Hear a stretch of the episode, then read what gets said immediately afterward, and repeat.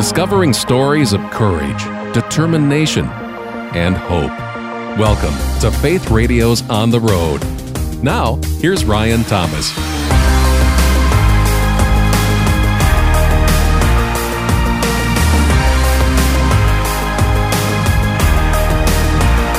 Now we know there's so much more to life than climbing the corporate ladder, but it's so easy to think at our more honest moments. If we had just a smidge more success, things would feel a bit better, wouldn't they?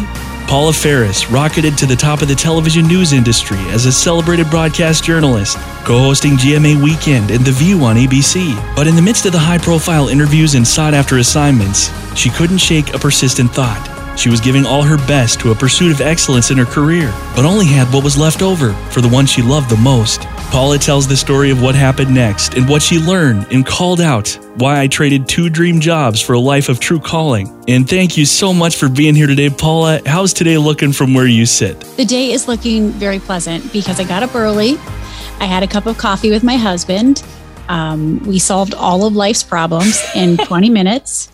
And uh, I had a chance to work out, which has been probably the best thing I've done for my mental health. Yes. So went to the gym. I'm drinking a fountain drink and I'm talking to you. So it's been a great day. And in about 45 minutes, my weekend will begin. Oh, tremendous. That is a great day. Well, I was also intrigued. You actually mentioned where you procured the beverage, and it was from a gas station called, mm-hmm. it, what was the exotic name of the gas station? Ryan, I'm a fancy girl. I'm a woman of of extreme high talent, um, high expectations and standards. So my my fountain drinks can only be procured from the Exxon Bountyland gas station in Seneca, South Carolina. 99 cents. That's my limit. I just if I'm really if, if I'm really feeling um, like I want to go the extra mile, I'll go down the road to the QT. Ooh. Yeah. I love fountain drinks. I'm a little addicted to fountain drinks. there is there's something about drinking it from the fountain. There's a certain mixture in the concoction oh, of the beverage. It's not the same from a can or from a bottle. It's just not. No. And I will go to my grave saying that McDonald's has the best. I don't know what they do, but their fountain drinks. I, someone said they have steel tubes, yes, which just creates more fizz, or it has something to do with the blend or the mix but their fountain drinks are awesome and they're only a dollar. So won't break the bank. I love that we've started out talking about this. I, I can't tell you how important much things, Ryan. Is, it is the been... important things in life. mm-hmm. Now, I understand in your situation, and I shouldn't say I understand. I sympathize in your situation. I don't understand. But when you do a book like this, a release, you do dozens and dozens of interviews over and over again I know the questions are going to be very similar, and don't worry, they will be again today. But the first thing, just a little bit different for you, maybe, right? Is sure. Have you've been on television, live television, to Americans all across the fruited plain for hundreds and hundreds of hours, right? Mm-hmm. It, so many things can go wrong when you're yeah, live on television. So what I'm wondering is, do. have you ever had one of those YouTube worthy moments where somebody loads the wrong script in the teleprompter. The people behind you are doing some type of comedic uh, sort of passerby drama. Does one stick out to you that you just remember? Oh gosh, there have been many moments. I've, I've had moments where I was so embarrassed. Where when I was pregnant, I lost my breath on the air. Um, that was in, that was embarrassing and humiliating. I was pregnant with my third child, and I was news reading on Good Morning America, and I literally I was like, can't get the air out oh because oh I developed um, when I'm pregnant, I get gestational asthma, which is fun.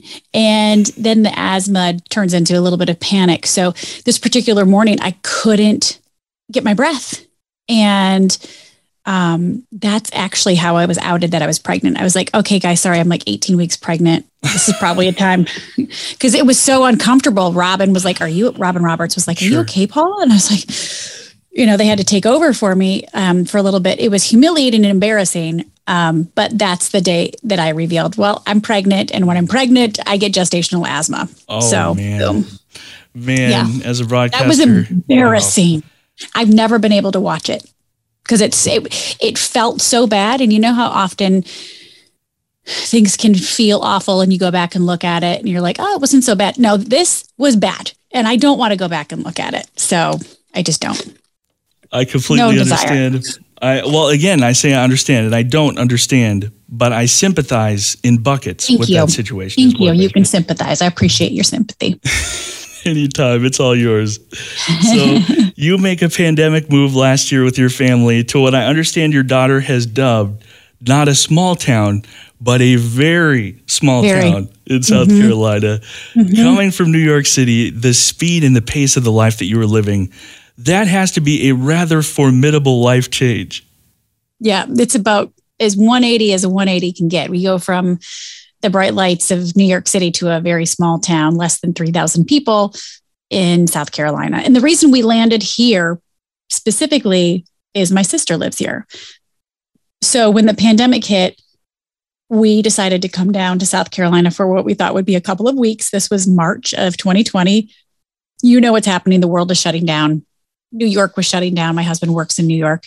And I was still working at ABC at the time. And they had told the correspondents and the reporters and to not bother coming in the office because things were really ramping up. So we said, let's go to South Carolina for a couple weeks.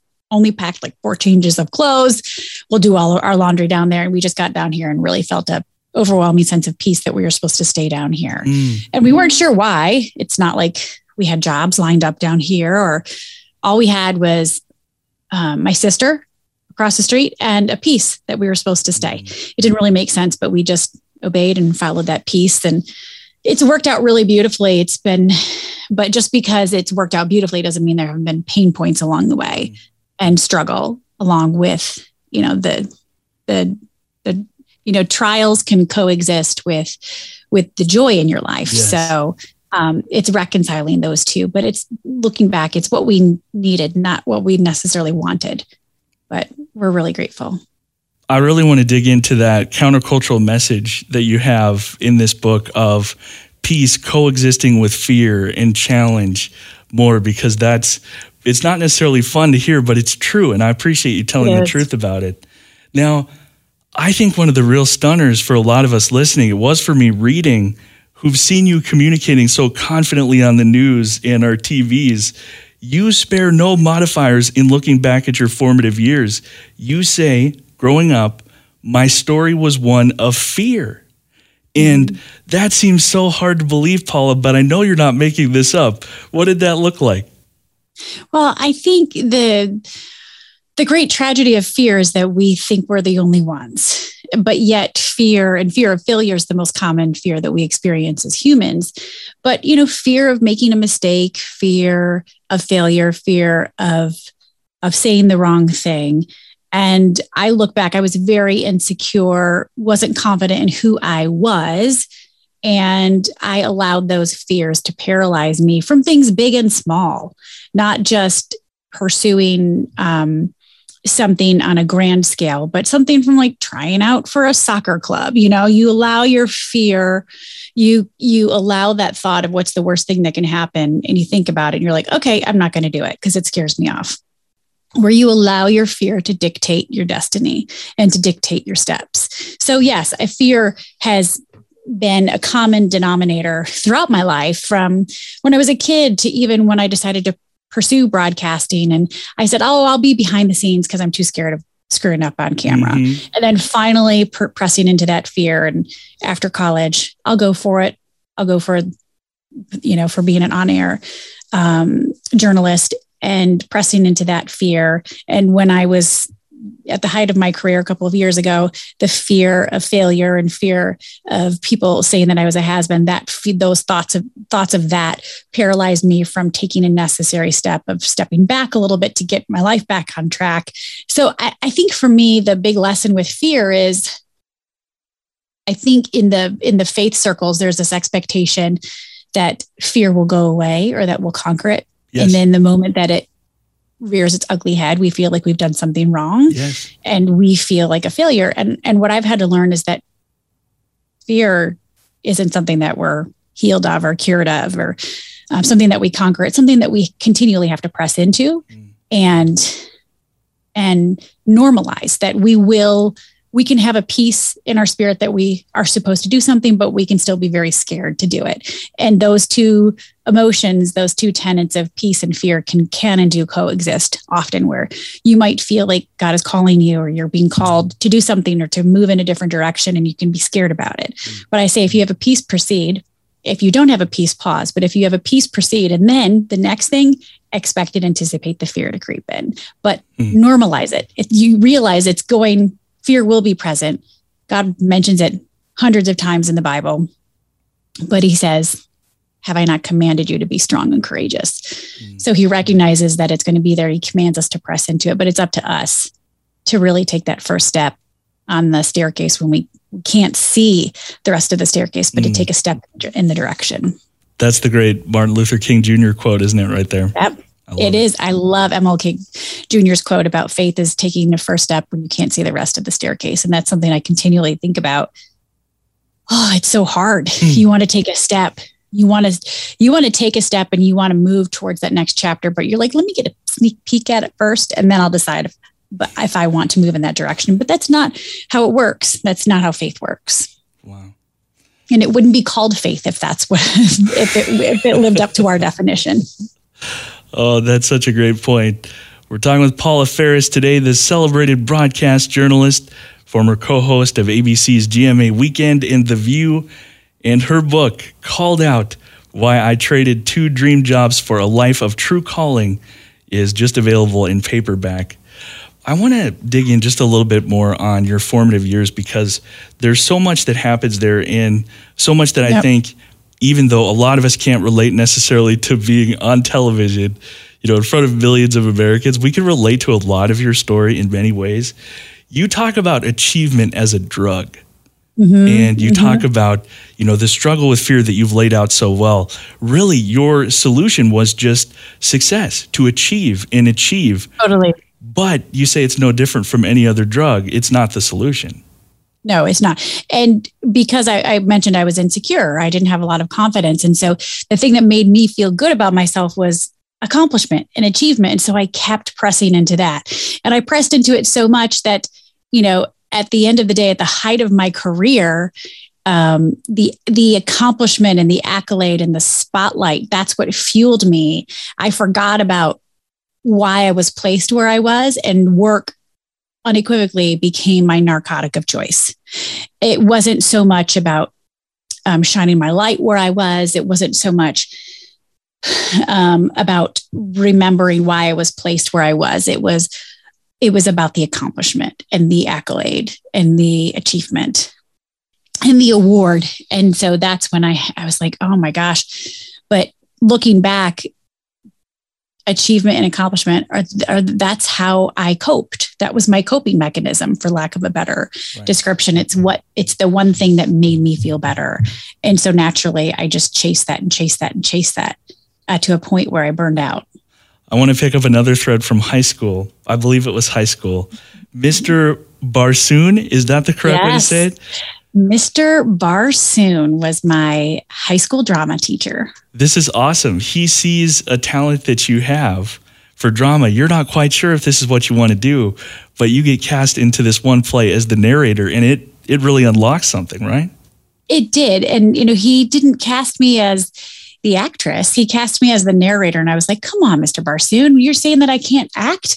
He's like, "No, I want you to narrate the story." And so I would I narrated several productions in high school, and I, you know, people ask me, did you grow up wanting to be in broadcast news? And I was like, no, I didn't even know to dream for that. I didn't grow up idolizing Diane Sawyer or Barbara Walters or Connie Chung or Katie Couric or any of those uh, women who have such prestigious and esteemed careers.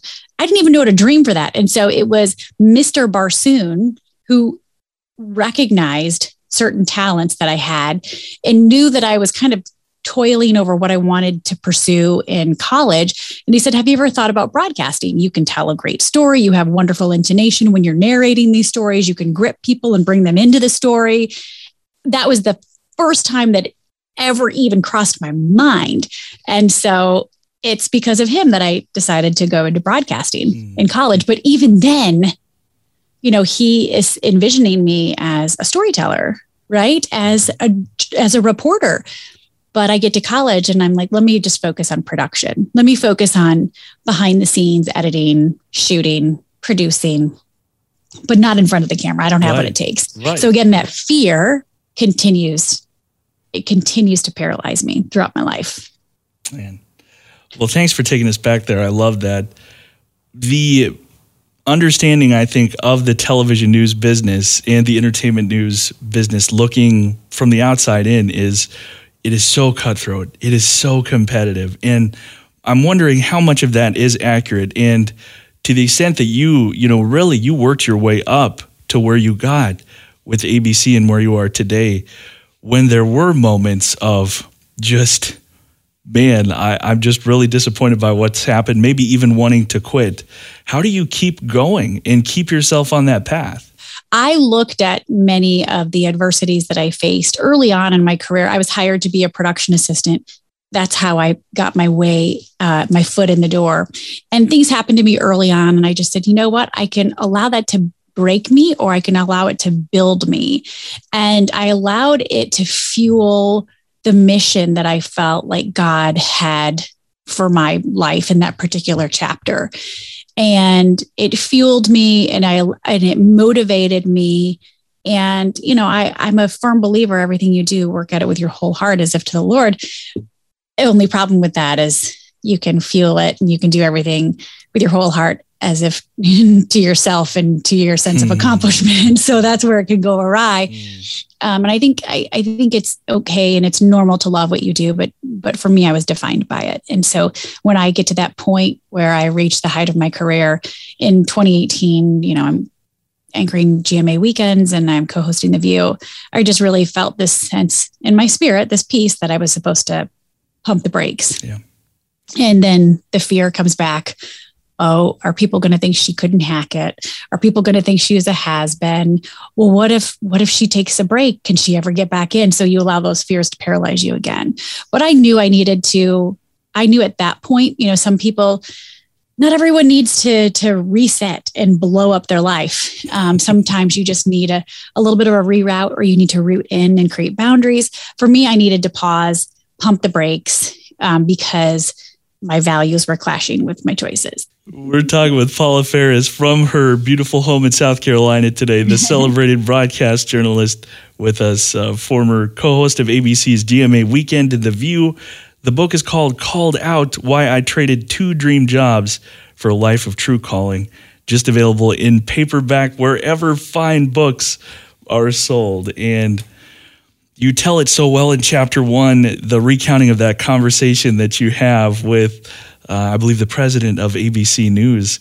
And mm-hmm. it's this, it, honestly, it made me a little bit hungry because the whole story revolves around this meal that you have, the burger and fries.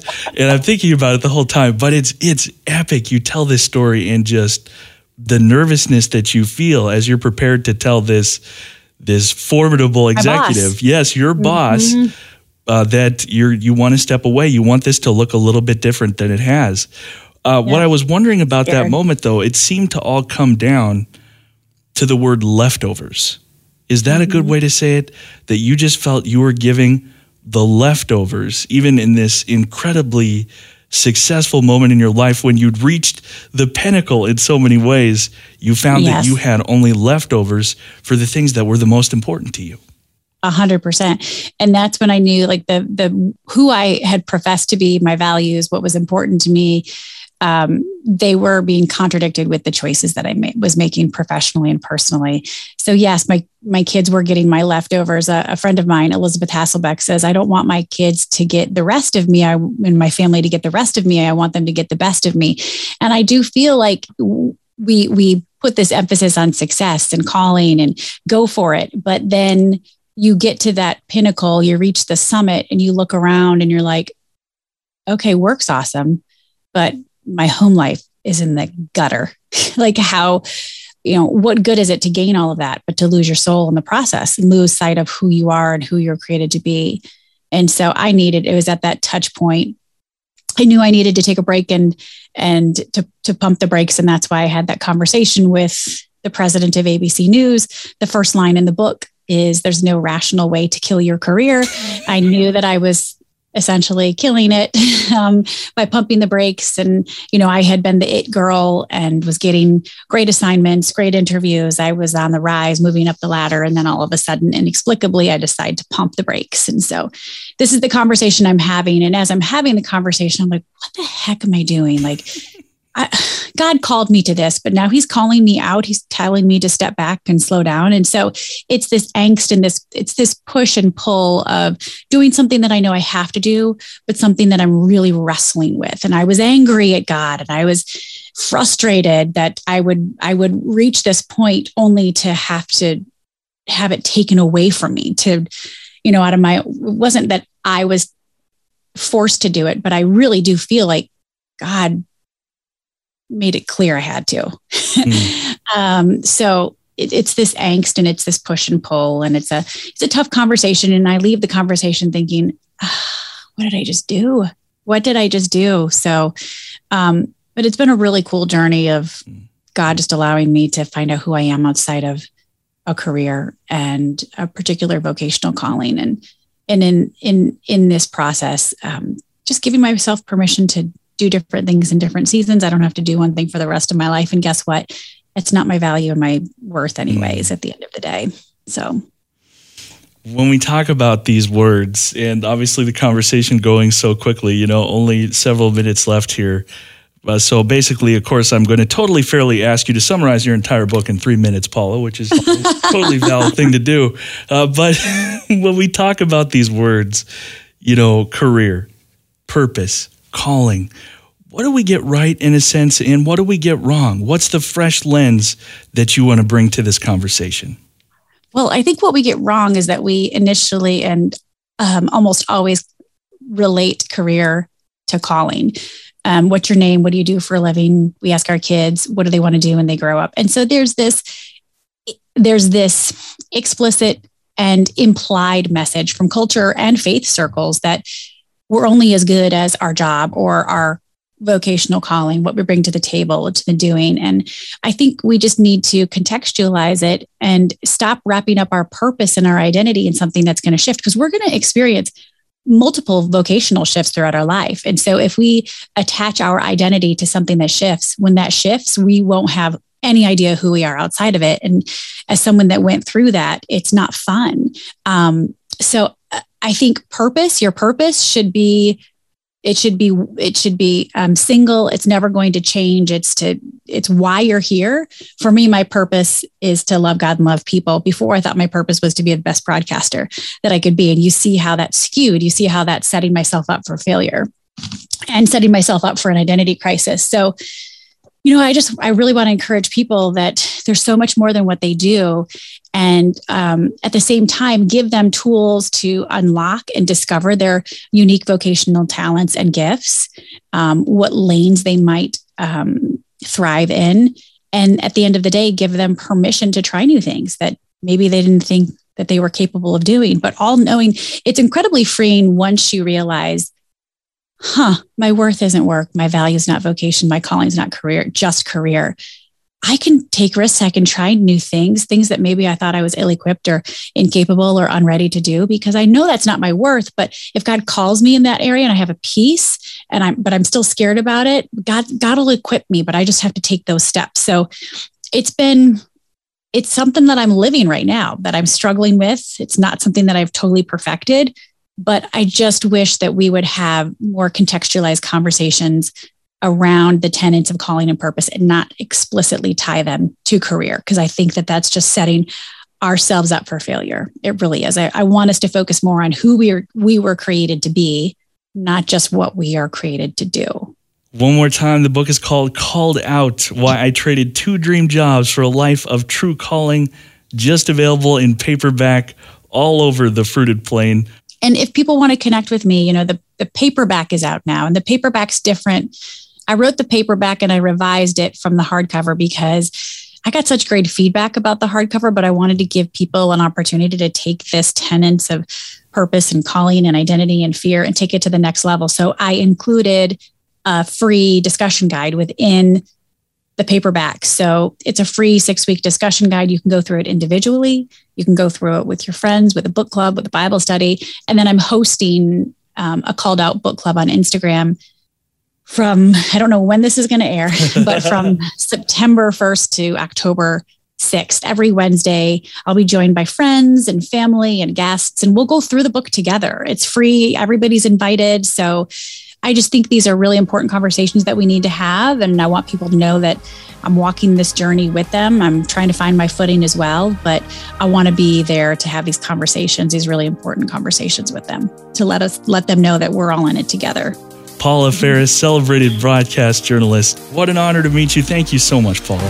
Oh, thank you, Ryan. I appreciate it. God bless. Thanks for sharing in the story of this latest episode of Faith Radio's On the Road. For more on today's conversation and the full podcast archive of all our episodes, look for On the Road when you visit myfaithradio.com.